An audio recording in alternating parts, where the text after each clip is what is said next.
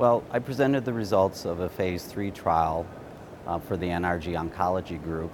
And what we did was to compare whole breast irradiation delivered over six to seven weeks after lumpectomy in women with early stage breast cancer versus partial breast irradiation in the same group of patients.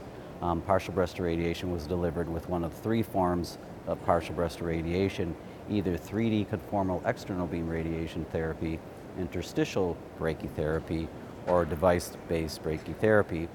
4,216 women were randomized um, to one of the two arms of the study.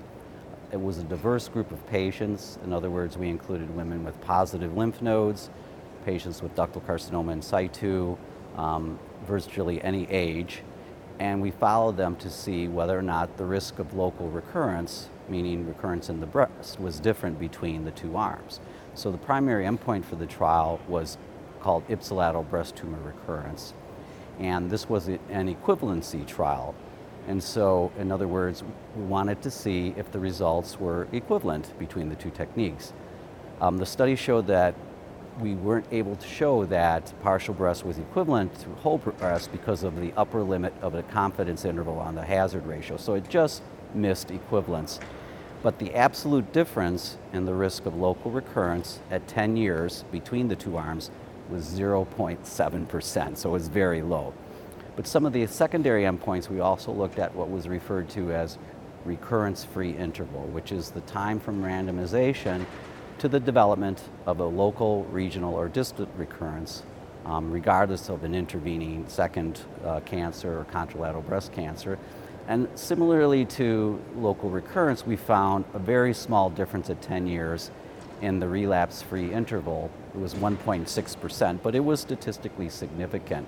But we did not find any statistically significant differences in the distant disease free interval, in other words, metastases, in the overall survival, or in disease free survival. So even though we saw this small difference in local recurrence, which didn't quite meet equivalence, it did not impact the overall cure rate for these patients. So they did quite well. We also looked at toxicities, second cancers, things like that, and we found no difference between the arms. So our conclusions were although we weren't able to prove equivalent or demonstrate equivalence, the differences at 10 years were very small, um, suggesting that in a large proportion of patients, this is an acceptable way to be treated. In other words, avoiding the six and a half weeks of radiation therapy, condensing it down to one week or less.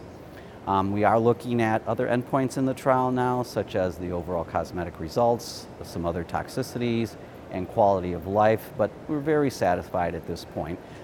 The take home message from all of this is yes, we can improve the quality of life in patients by reducing their treatment duration and the, you know, the total extent of the, of the treatment, but, but there are limits as to how far down we can go. In other words, you still have to meet a basic minimum requirement to, to make sure the cancer never recurs. But it's very encouraging results.